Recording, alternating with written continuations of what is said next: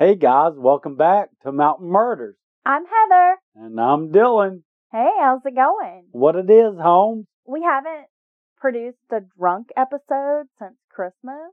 Oh my god. I feel like it's time. It's February, so we've gone a whole month without having like a drunken episode. Yeah, that's People just seem to really like those, so we're gonna keep pumping them out. that's just because we haven't been recording ourselves. It's not to say we haven't drank since then. You're then. trying to make it sound like we're alcoholics. It's not true. I'm not. You are. I'm not. Well, I'm not. Yeah, I kind of think you are. I'm very functional. Well, the first step is admitting you have a problem. yeah, and the second step is it's not really a problem. Look, you can admit that you're an alcoholic, and I will admit that I'm a shopaholic. Okay, I'll take that. I was very happy today because my Valentine's present that I ordered for myself from you came, and so that made me really happy. Yeah, oh, made yeah, me by happy the way, too. thanks for letting me do that. Yeah, thanks for already squaring up Valentine for me. You're welcome. yeah, it's the easiest thing to do is me just be like, buy stuff you want. Okay, back me up on this, listeners. So Dylan doesn't understand the need for multiple like eyeshadow palettes. He's like, well, don't you just need like one or two? Yeah, but you have like 15. And I'm saying that, is there that that many different moods for your eyeshadow? have you met me? Yeah. Are there That's that many moods? Well, I like you it. You never quite know what you're gonna get with me, Dylan. You don't. It was like earlier today when we hadn't eaten anything and I was so hangry You were hangry. and you were willing to go to great lengths to feed me because you were very concerned about your safety I went out of my way to make sure you were happy, right? and fed. And fed. Because I knew it would outline the rest of my evening if I didn't.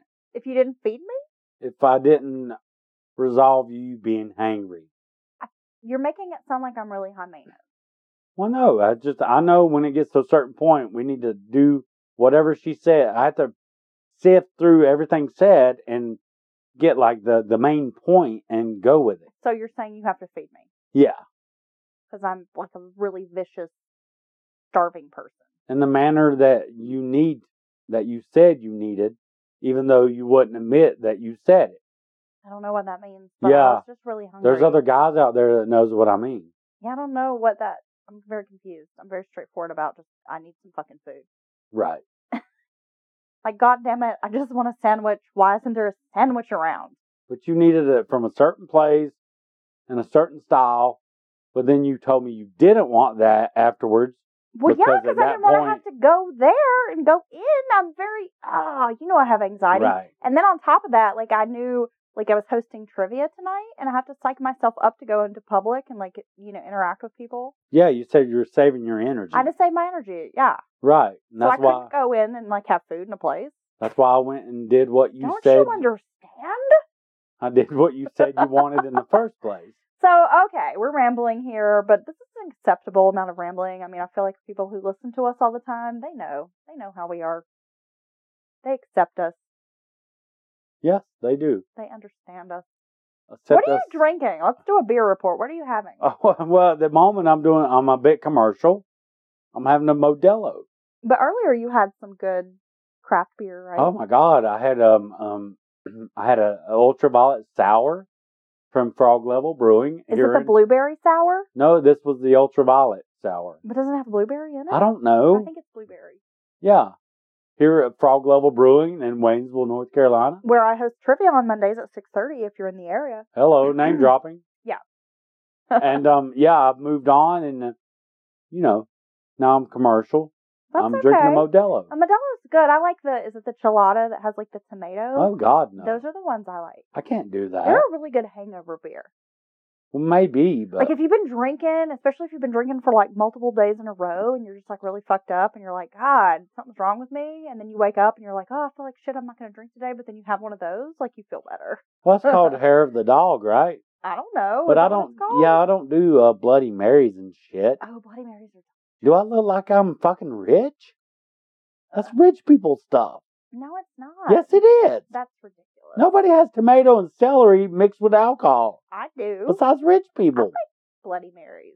Yeah, well. One of the best Bloody Marys I've ever had was like a green tomato Bloody Mary with um, moonshine in it. It's- what the fuck? Okay, It was really good. where was that at?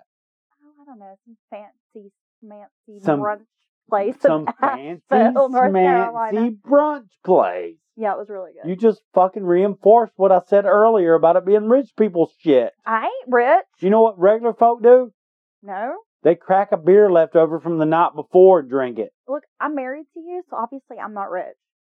I just dated a lot of rich guys before I met you. That's fine. That's all right.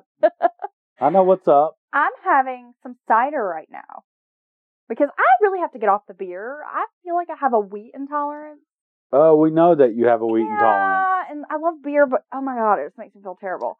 So I'm having a local Bold Rock hard cider. This is the rosé. Yeah, Thanks for picking it up for me, Dylan. that's fine. You had one of those earlier. Yeah, it's really delicious. I really like Bold Rock. My favorite is the seasonal. They have a blackberry cider. Yeah, Really fucking good. My favorite. They have a blood orange. Pretty good. It's pretty delicious as well. Bold Rock's pushing the limit. Yeah, I like the rosé. It's pretty good. It's very crisp. Has a little bit of a berry finish. Nice. Okay. Not bad. So okay, what are we so gonna this do is now? like our drunken thank you episode, kind of. Uh, yeah. Yeah. So we're going to talk about a couple of different cases, and we're going to just deviate from our regular course of study. Yeah. Now, normally we talk about Appalachian true crime, and we really kind of avoid those like big boy cases that most, you know, true crime podcasts tackle. Well, they've been done 50 times. They have. Yeah. But there's some interesting stuff out there that we haven't really talked about. So we thought for a bonus, because we just love our listeners so much, We do. that we might just sort of touch on a few of these famous murder cases. So which ones are we going to talk about? Well, the first one we're going to talk about is probably one of the first documented murders in history Okay. that we know of. I don't think this is well known though. No, this is the Neanderthal murder, which happened mm, about 430,000 years ago. Okay. So it's in the way, way, way, way back machine. It totally is. Okay. Okay. Now, this is, of course, not the very first, you know, murder, but this is probably the first evidence we have of something. So let's get into this. Some 430,000 years ago, high in the Atapuerca Mountains, I hope I'm pronouncing that correctly, it's in northern Spain, a lethal assault was committed. The victim, a young adult Neanderthal, received two blows to the head just above the left eye. These were made by the same implement, but from different angles, suggesting maybe two separate deliberate strikes. Oh, wow. At some point after his or her death, the victim's corpse was then dropped down a 43 foot vertical shaft into a pit that was sort of within like this cave type of complex. okay. This goes to show that whoever murdered this person was trying to dispose of the body. This is crazy. This is like the first premeditated murder that we have on record. wow. It's amazing they can tell this stuff. The remains lay undisturbed until an international team of archaeologists discovered the site and they dubbed it, and I didn't take Spanish in high school or college, I took French, so I'm sorry if I totally butcher this.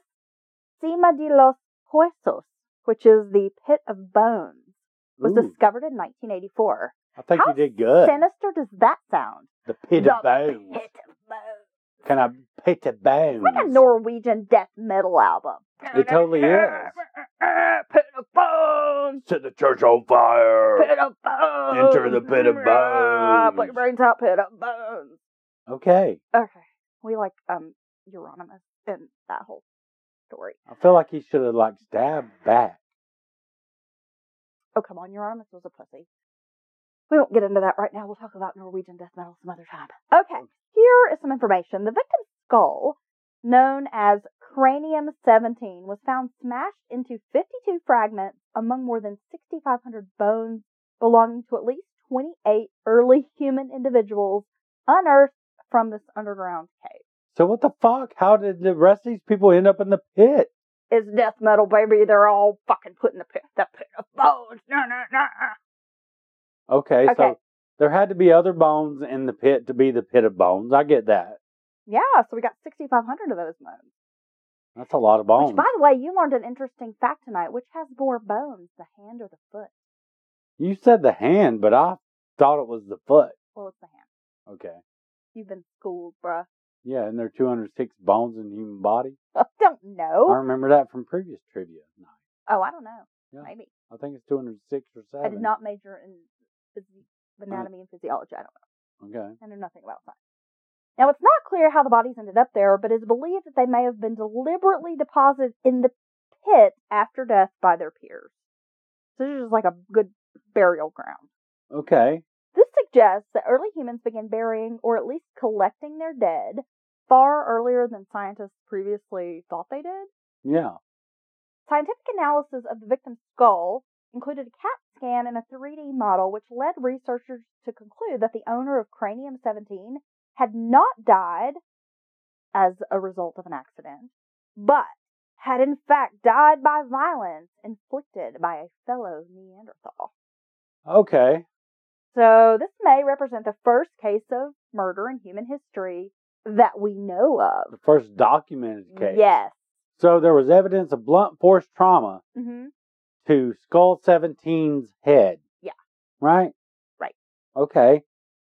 So um that's very interesting. And um it doesn't surprise me that cavemen and Neanderthals were fighting amongst themselves. Da-da-da-da, da-da-da-da, Skull smash! Bones! Yeah, Sorry. no, no, no. Now I'm like really into it. Yeah, But but I um, paint my face white, put some black under my eyes. doesn't surprise me that even in the earl- earliest gatherings of humans, there was likely emotions like jealousy, or you know, try, or um, I don't know, revenge, things of that nature. That doesn't surprise me at all. Here are some of the other earliest known murders. Are you interested in hearing about this? Yeah. In 5000 BC, in an early Neolithic settlement in southwest Germany, 500 people, babies, children, and adults, are killed and cannibalized. What the?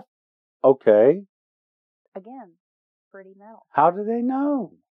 I don't know. Maybe it's called science and anthropology, and maybe there was records of it. Why are you asking me these questions? Is there This cave drawings of 500 kids and babies game. and people and stuff? Um, between 392 to 201 BC, in Ireland, two men are tortured and killed as part of a ritualistic sacrifice. Their bodies were dumped in a peat bog, and the mummified remains were found in 2003. Fucking peat bog. That sounds awesome. What's a fucking peat bog? I don't know. What know, a but- peat bog? Isn't peat like some kind of dirt or like Yeah, it's like a some kind of mixture of dirt and like it's it's good, right? Peat moss, yeah? I think isn't that a thing? I don't know. Yeah, but Someone so correct a us. bog, a bog is a good place for a body to mummify. I'm gonna guess.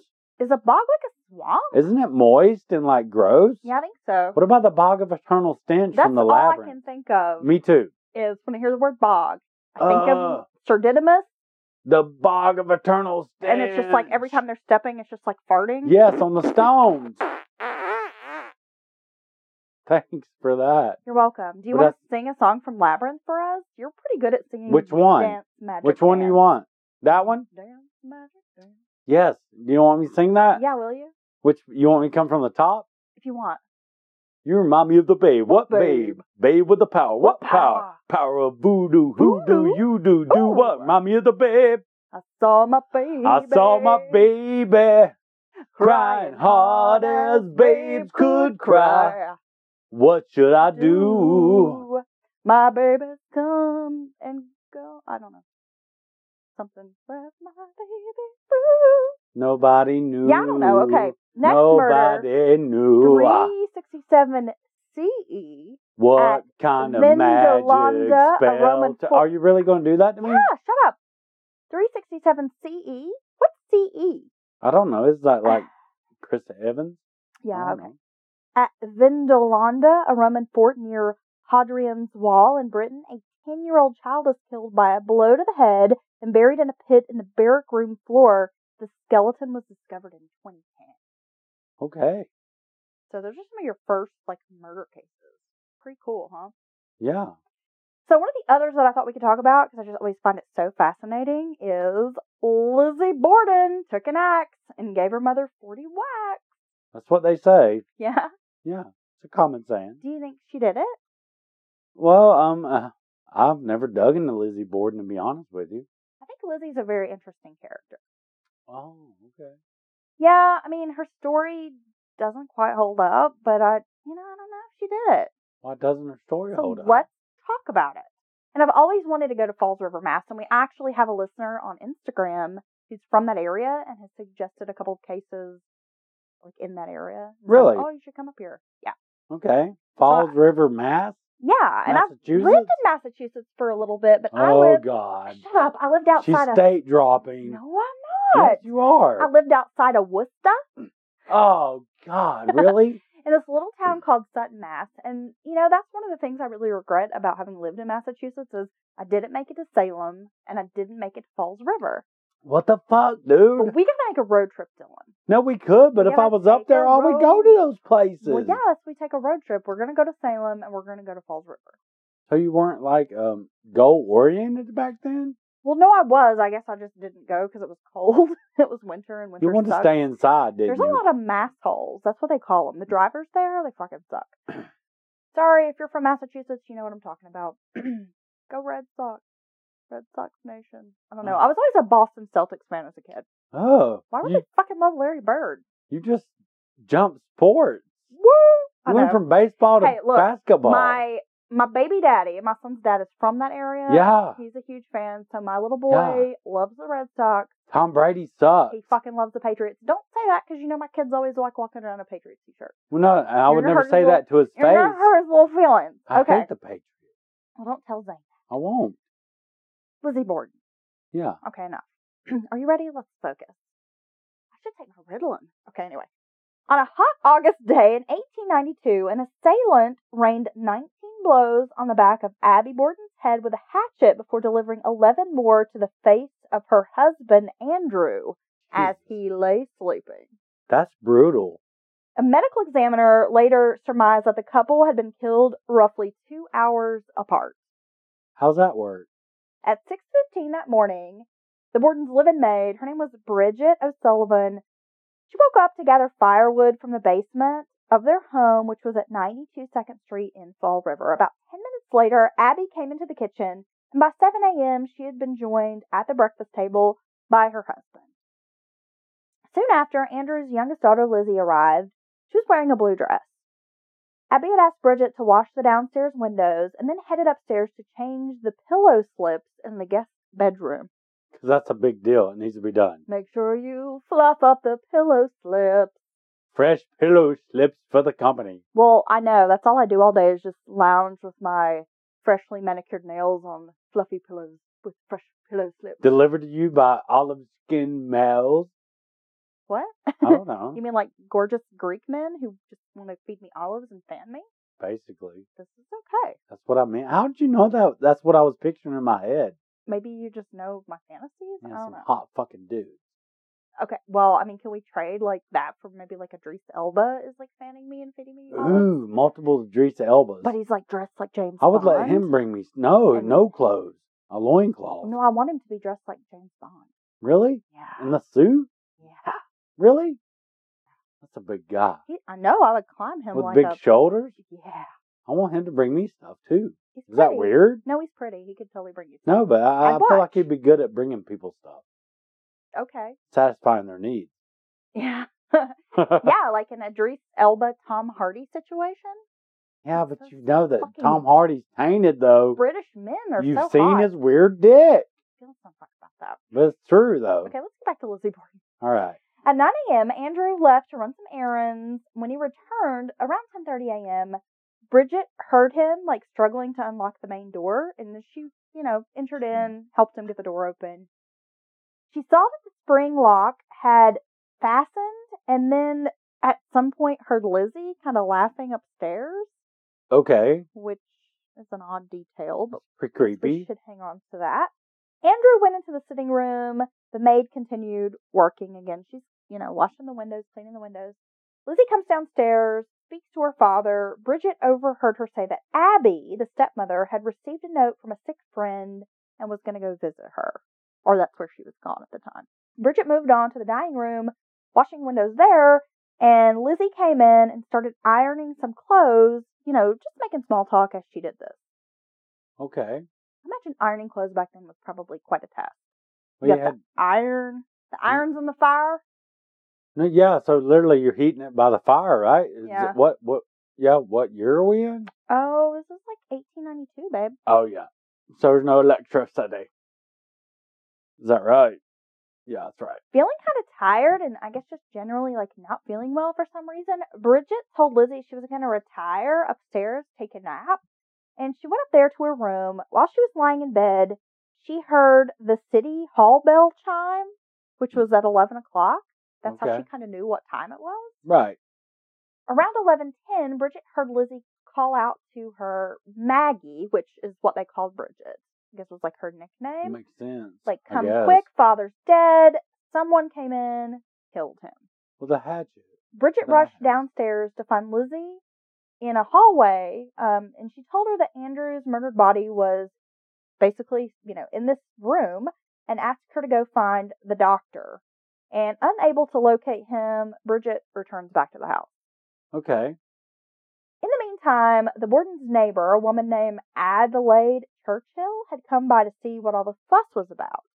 She found Lizzie distraught, tried to comfort her. Lizzie explained that she had been in the barn when she heard a groan coming from inside the house. Entering, I guess upon entering, she had found that her father was dead on the couch. When Mrs. Churchill asked about Abby, Lizzie told her that she was out visiting a friend. It was shortly after this that Bridget suggested that she try to find her stepmother Abby. Lizzie said she thought she had heard her return, but wasn't sure. Then, of course, the neighbor was still hanging around. Bridget decided to check upstairs, and as soon as she, you know, walks into the guest bedroom, she finds Abby. She finds Abby laying there, bloodied, corpse lying face down, just a mess. Okay. That's that's crazy. Could you imagine No, being called to view the scene? wow, yeah. Yeah. Around 11:45 or so, there were lots of police officers who made their way to the house. They began searching it. There was no sign of forced entry, no burglary that they could find. The front and cellar doors were locked, and there was blood on the victim's ceiling and the walls, but nowhere else. Yeah, there's going to be so much cast off blood evidence from Dexter this would just have a ball there, right? from this uh, yeah, from this attack. Inside the cellar, Bridget let an officer check that out, and he found a box containing two axes, one plastered with blood and hair, and a recently broken hatchet head which had been caked in ash. Lizzie was questioned by the deputy marshal about, you know, her movements that day, what she had been doing, where she had been, you know, these types of things. Typical questions that you would ask someone Right. during a murder interrogation. She said she had spent the morning ironing clothes. When her father had come home tired, she had taken off his shoes while he napped on the sofa.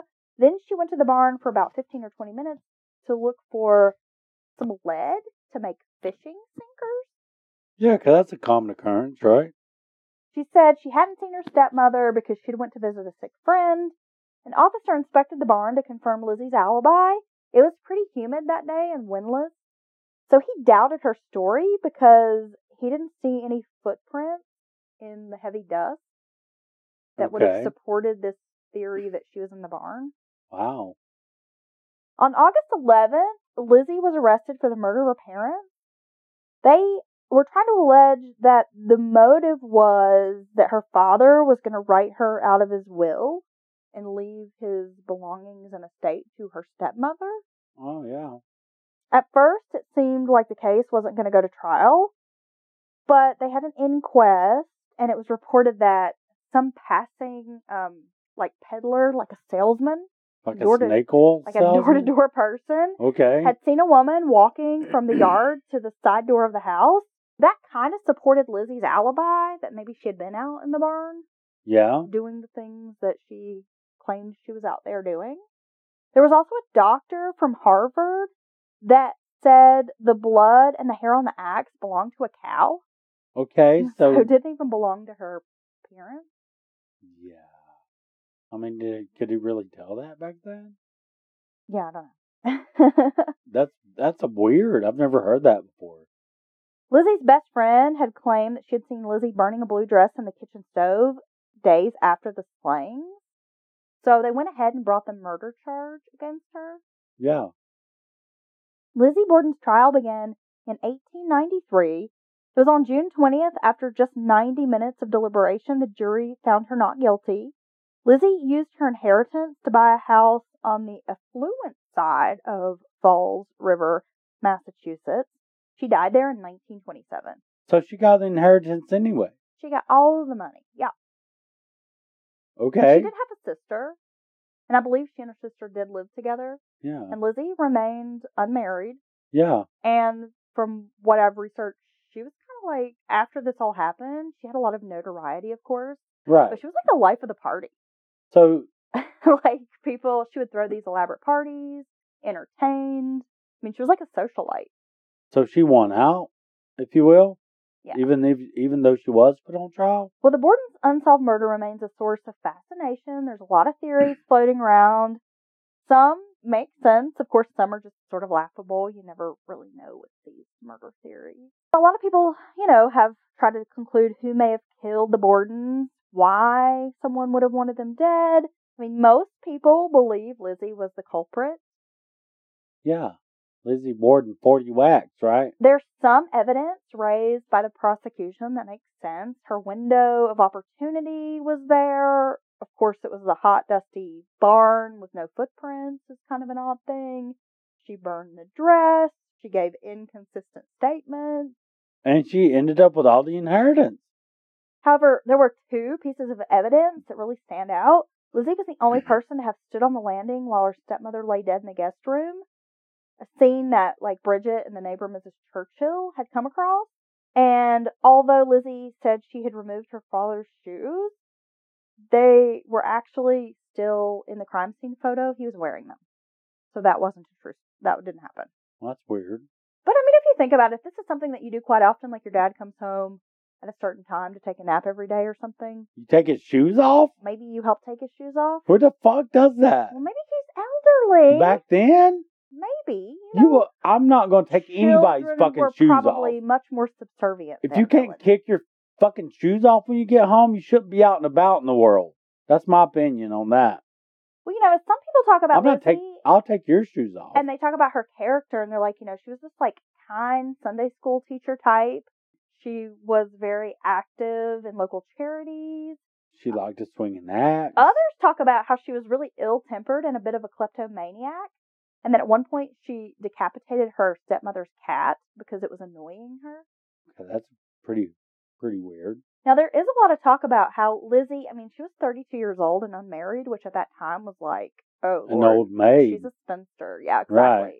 And her father was really wealthy, but he was really cheap, Oh, okay, so he was wealthy, but he was like a very frugal. yeah. And Lizzie like wanted to buy new dresses, new hats, new clothes. Like she wanted to go to parties and make the scene. And he was really cheap. He didn't want her spending money on things like that. And he also didn't want her going out and like socializing because she was unaccompanied, didn't have a chaperone, was unmarried. Well, And he just didn't feel like it was proper for her. well, I so guess there was a lot a of pretty speculation that that was a point of contention right. in this relationship. I can see that. Rumors have surfaced, and of course, this is all speculation, that Lizzie engaged in incest, whether it was consensual or not, with her uncle and her father, which is kind of nuts.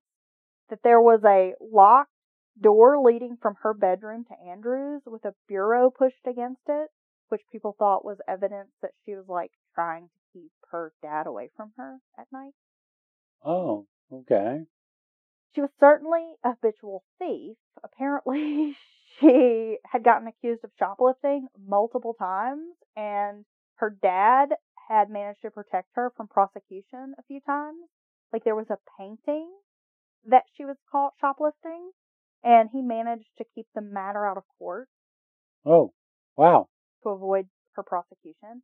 And the jury acquitted Lizzie on the grounds that the evidence against her was mainly circumstantial, but most likely because the Victorian mindset just couldn't comprehend that this upper middle class woman could commit such a brutal act is Of stealing? why she got away with the murder case. Because people Yeah. just couldn't understand like how a woman could murder her own parents. Well, yeah. I mean, even to this day, that would be shocking. Honestly, right?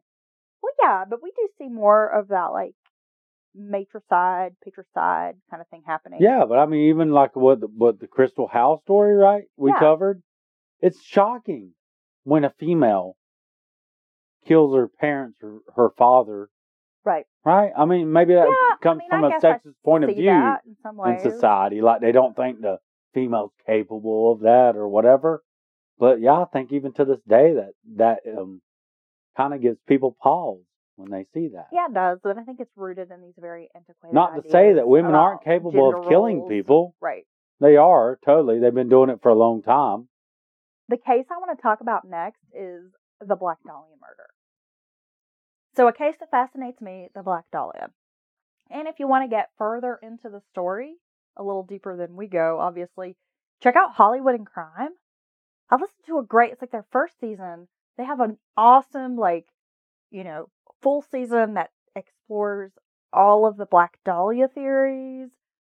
There were multiple, like, murders in Los Angeles of women during this time that they could either be tied together or maybe there was just, like, a lot of people murdering women at that time. I don't know. No, but that's that's fascinating. So interesting. I've listened to it because you told me about it, and um, that's very fascinating. Some of the possible connections between multiple victims there. Yeah, it's really, L.A. really cool. So we're skipping ahead to the 40s. We were back in the 1890s. Now we're in the 1940s. On a winter morning, or maybe around like 10 a.m. or so, Betty Bersinger went for a walk next to this vacant lot, which was in the southeast, I'm sorry, southwestern part of Los Angeles. She stumbled upon a disturbing scene, as you can imagine, lying next to the sidewalk at West 39th Street and South Norton Avenue, an area in Leimert Park known as the Lover's Lane. There was this body of a naked woman, and she was mutilated. Yeah, and like posed, right?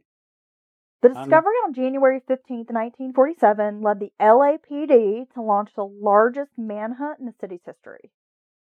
So many man hours put into this case, especially if you look at it over the course of these like decades. Right. The body had been cleanly severed at the waist, drained of blood, bathed, and positioned with the lower half about one foot away from the upper half. The victim's greenish blue eyes were open, and her hands were positioned by her head with elbows bent. Her legs were wide apart. She had rope burns on her wrists, ankles, and neck, while her arms, left thigh, and right breast all featured deep lacerations. So she was completely severed at the waist. Yeah, and drained Wow. of blood. Oh my God, I didn't remember that part. Each corner of her mouth had been cut, creating this chilling impression that she was like smiling. Like a Joker It's smile. really garish, yes, like a Joker smile. Holy shit! According to a report by the University of Southern California's College of Education, the letters BD had been carved into her thigh. However, this claim is still debated Okay. on whether that's true or not. Whether or not it was a BD. Right. LAPD homicide detectives, a guy named Finis Brown and Harry Hansen, arrived. They scoured the scene, but not before the press had already ascended and started taking a bunch of photographs.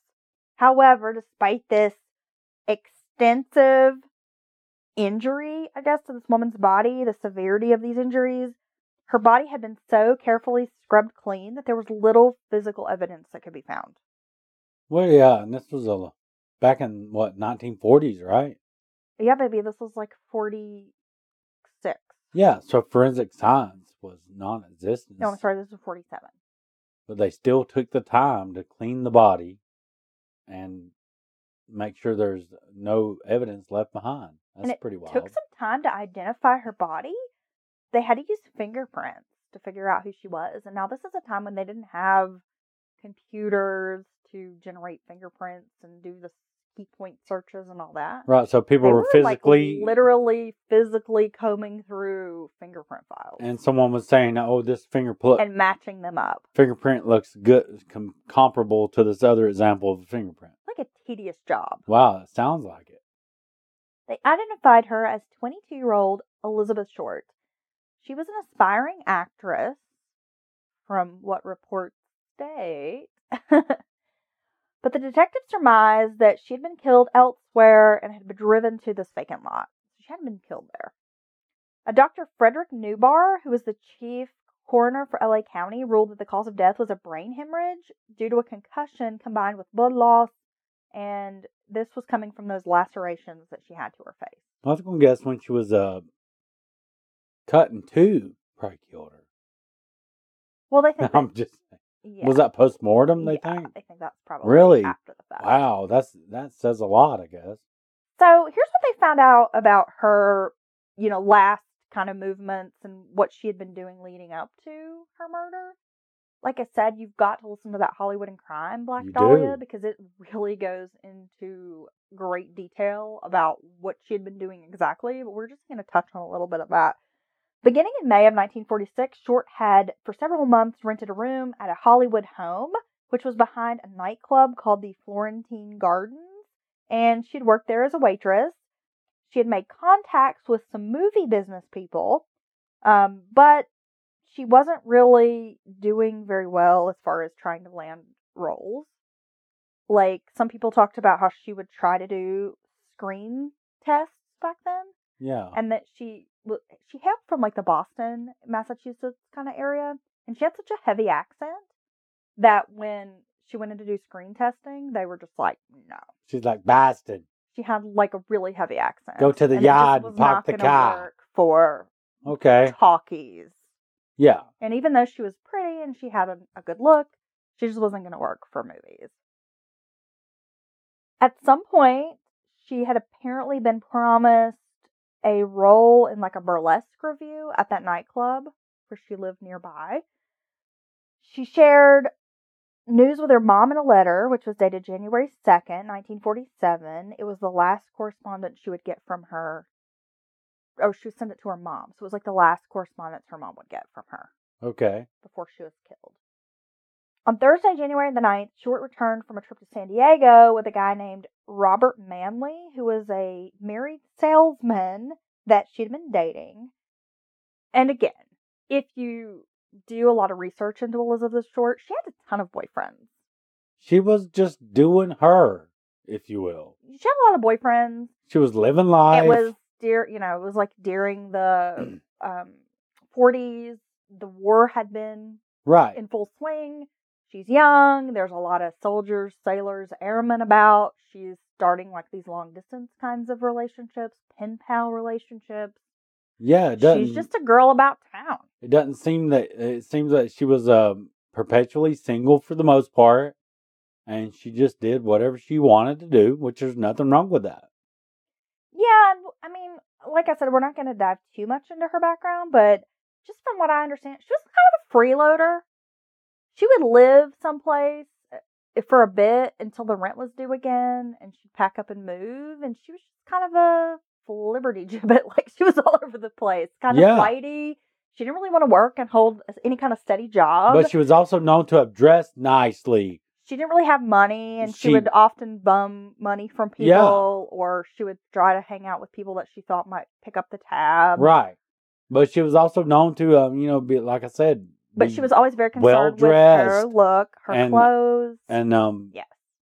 presented in a certain way, which led some to speculate. You know, where did she get these funds for some of these things? well, there's been a lot of speculation that she perhaps was a sex worker oh yeah. and was making money that way. Hello.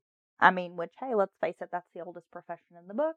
Hey, I would swap that debit card. A, a girl's got to do what a girl's got to do. I know. It's the uh, what the oldest form of currency still in use. If I had one, I would cash it in. this guy, Robert Manley, he was known as Red. He dropped her off at the Biltmore Hotel where she was visiting her sister. Short, wearing a black tailored suit, shown matching suede high heels, was seen using the lobby telephone and then leaving the hotel on foot. She headed south on Olive Street and walked about five minutes to the Crown Grill Cocktail Lounge, where people recall seeing her stop by as if maybe she were looking for someone. Okay. Six days later, at dawn on Wednesday the 15th, a black luxury sedan, driven by an unidentified driver, briefly parked next to the vacant lot, and then by early morning, Elizabeth Short's body was discovered. That's about all they know. Could you imagine uh, finding in the state that it was in? No. I think that's why it's some such a kind of a I don't know how to say it like a I think it was just so fucking shocking. yeah very shocking and um it's like everybody knows about the Black Dahlia murder. The reason it was given such a you know coined phrase, if you will, and I don't know. It was um It was just the kind of true crime story that was going to make headlines, and especially at this time. that's what I was trying to say. Thank you. Yeah, I mean, it's just this is a story. Salacious. say if it I mean, it has all- it leads, It has all the elements. and this know? is definitely a story. You have this that, young, beautiful woman. No one knows what exactly happened. She was left in cut in half, essentially, in this very strange pose. I mean, yeah. I mean, my God, wouldn't it be incredible if they finally got an answer to that one? On January 21st, the city editor of the Los Angeles Herald Examiner got a phone call from a man claiming to be Short's killer. The caller congratulated the paper for its work on the case, but suggested that it may have run out of material. They offered assistance. He told the paper that he was going to turn himself in, but he wanted police to keep chasing him. And he was like, hey, you're going to get some souvenirs in the mail.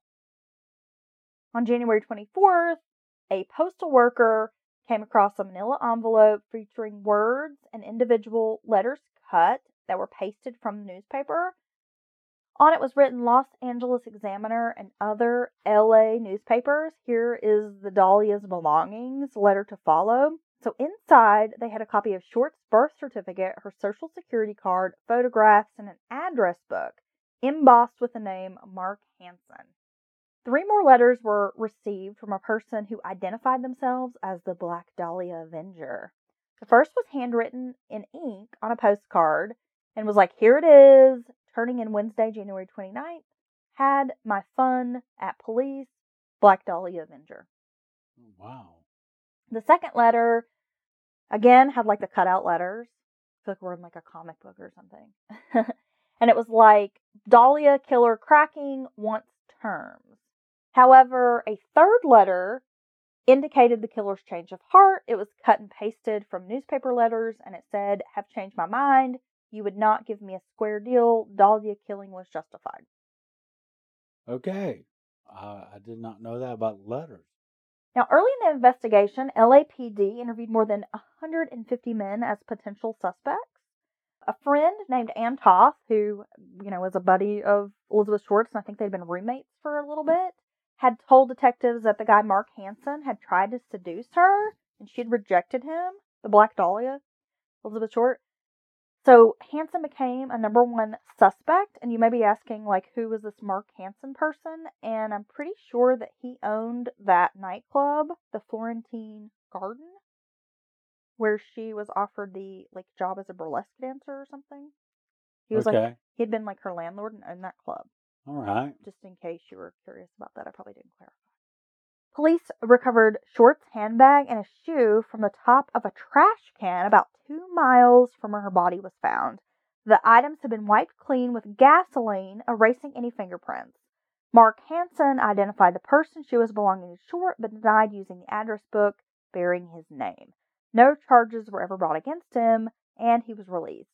Attention then turned to the guy Robert Manley. He was officially named as a suspect, interviewed. He denied knowing Short in the beginning, but then changed his story. He did pass two polygraph tests and was released. For several months, the murder dominated the front pages of newspapers as the media just sensationalized the life and death of Elizabeth Short. And of course, the more information that started coming out about her, her boyfriends, her past, you know, they were kind of painting her as this little spicy thing about town. Hoochie Mama. Of Yeah. course, so people were really interested in that. And because she was always known for wearing black clothing and she would often wear a dahlia flower in her hair that was also dyed black, the hair, not the dahlia, people started referring to her as the Black Dahlia. And Oh. so it became known as the Black Dahlia murder. The murder investigation slowed until the summer of 1949 when 36 year old Louise Springer, a beauty shop worker, was found garroted in the back seat of her husband's car, one block from where Elizabeth Short's remains were found. Garroted? A garrote? Yeah, Really? yeah, So strangled with a garrote? yeah, I guess so. Okay. Yeah. I've been drinking. I don't. No, it's fine, but that's like a French term, if it isn't it? Mm-hmm. So police Yeah, believe it's- uh, that yeah. the killer had struck again. They thought these two cases may have been tied.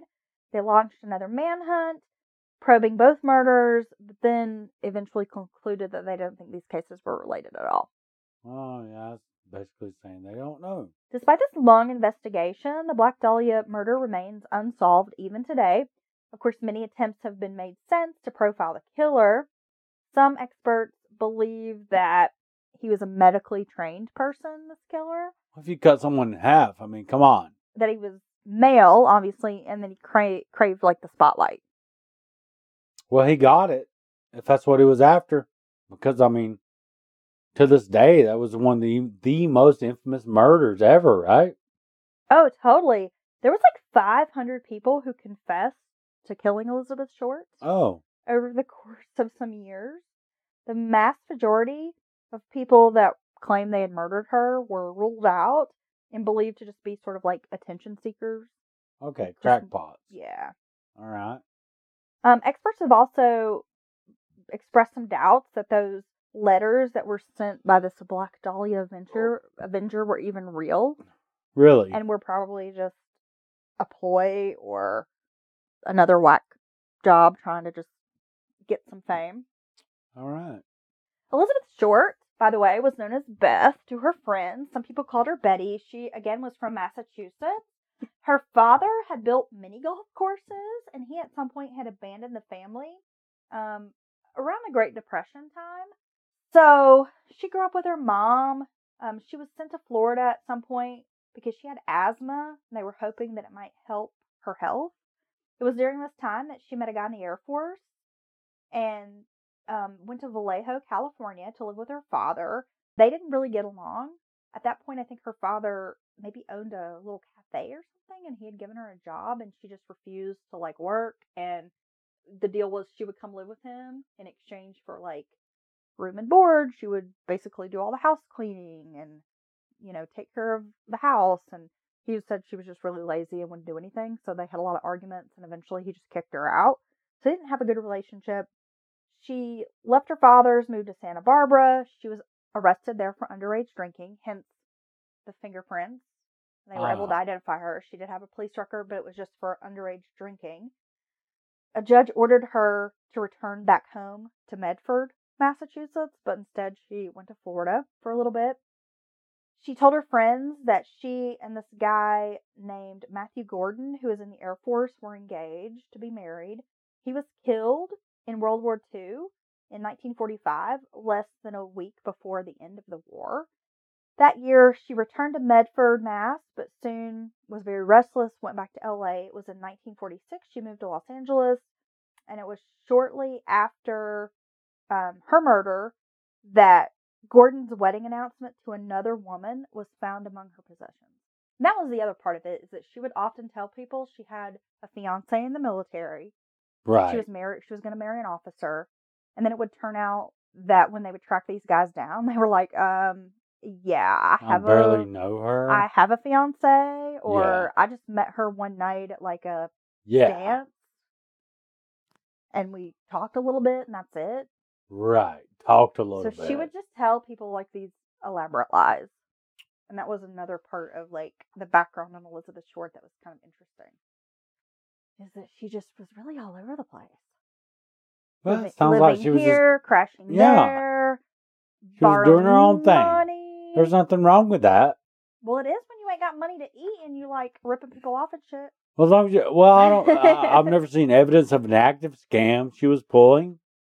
She was just uh, suggesting things that guys could do for her along the way that would help her in her daily life. That's okay. Okay. Because she had that currency, maybe. I don't That's uh, her, that ancient currency, The, The oldest- ancient oldest currency. profession, if you will. That is true. Maybe a little bit of that. But she definitely had fun. She was living her oh, life to the fullest. girl for sure. She was having living her life to the fullest. It's really sad what happened to her, and I think we'll never get the answer. the straightforward Well, you answer. know, one of the it. most interesting theories has been put forth from an Mm. LAPD former detective named Steve Hodel, who believes his father, I think his name is Dr. George Hodel. There's been like a mini series, and I mean, there's been a lot of discussion about Yeah, it. He's written big. some books about how his father, that was a doctor, um, murdered her. really. Yeah. Well, That kind of makes sense. I guess the way she was eviscerated, if you will. Well, I know that Steve Hodel had found in his father's possession a photo that he believed belonged to, or belo- that was of the Black Dahlia Really. that his father had taken at some point. So George Hodel, he's an interesting fella. He was again this doctor in Los Angeles, kind of a doctor to some of the rich and famous. There's been some stories that he would perform like abortions out of his house Oh, no. illegally and, and that kind of thing. He was also at some point accused of murdering his secretary, a woman named Ruth Spalding. Supposedly murdered her to cover up his financial fraud because he was like billing patients for tests that were never performed. He had police and politicians as clients performing illegal abortion services. He had worked for the United Nations Relief and Rehabilitation Administration, having gone to China Okay. for a time. Various aspects of the Black Dahlia case were believed to be in connection to surrealist art. really. Dr. Hodel was a really big fan of surrealism and had wanted to be an artist at some point and really liked the works of Man Ray. And that the Black Dahlia was supposedly like this ultimate surrealist art piece. Okay. Never heard that shit before. In late 1949, his daughter, a woman named Tamra, accused him of incest and sexual abuse and impregnating her, and that he gave her like a back alley abortion. There's like this really highly publicized trial. They had three witnesses who said they participated in sex acts along with Tam- Tamar and her dad. Okay. But he Damn. ended up like basically making her look like a liar and then, you know, she'd made up this entire abuse allegation just for attention, that kind of thing. Then later he becomes a suspect for the Black Dahlia murder. There's a whole file the LAPD has called George Hodel, the Black Dahlia file, and it was discovered in the LA District Attorney's office and the file revealed that in 1950 he was a prime suspect for the Dahlia murder. His private Hollywood residence had been bugged by an 18 man DA LAPD task force, and the transcripts of the conversations revealed Hodel's references to performing illegal abortions, giving payoffs to law enforcement, and his possible involvement in the deaths of his secretary and Elizabeth Short. They have a DA tape recording of him saying, Supposing I did kill the Black Dahlia, they can't prove it now. They can't talk to my secretary anymore because she's dead. They thought there was something fishy. Anyway, now they may have figured it out. Killed her. Maybe I did kill my secretary. What the fuck? I know, right? Seriously, right? Yeah. Okay. We just solved it. Maybe. We just solved a Black Dahlia murder on Mountain Murders. Nah. No, I think we did. But some people have even thought that Steve Hodel could, or that, I'm sorry, Steve Hodel is the son, and his book was called Most Evil, Avenger, Zodiac, and Further Serial Murders of Dr. George Hill Hodel. He concludes that he thinks that his dad may have even been involved in the Zodiac murders What the fuck? from 68 to 69, Well, I, ha- I heard a recent theory on that. and that he also was involved in the Jigsaw murder in the Philippines, Manila, Philippines, because he went to live there for a while. I don't know about the Jigsaw murder. Yeah, there's some pretty interesting stuff. So I heard an interesting theory about Zodiac murder. Yeah, tell us about that. Yeah, on the last podcast on the left, kind of threw it out there that possibly the Zodiac murders were they a hitman who had one one target, but did the multiple other murders just random murders to cover up the fact that we're killing this one person. That's pretty elaborate. Isn't that crazy? But it kind of has a little bit of credibility because the way that Zodiac just disappeared and stopped. It's a pretty hot take. Isn't that a hot take? I've told you that my theory is that the Zodiac is actually the Texarkana killer. Yeah. Yeah, we covered that. We we went Yeah, over that. I know. I've told you that before. Yeah, I know. I think the Texarkana killer evolved into the Zodiac. That's possible. There's like parallels. So we just solved a lot of things tonight. Yeah. Just now. No, I think Hodel is a very good suspect in the Black Dahlia. Why wouldn't he be? There's a huge file on him. But then again, if He you sounds like a dick. if you really dive into it, I mean, she was just so all over the place and had so many dealings with so many Random guys. Random and- guys, let's be honest. pissing them off because she's like taking Yeah. money and Yeah. just doing all the stuff she probably shouldn't be Yeah, doing. but who kills someone and cuts them apart like that? Somebody who's really pissed off, That has a little.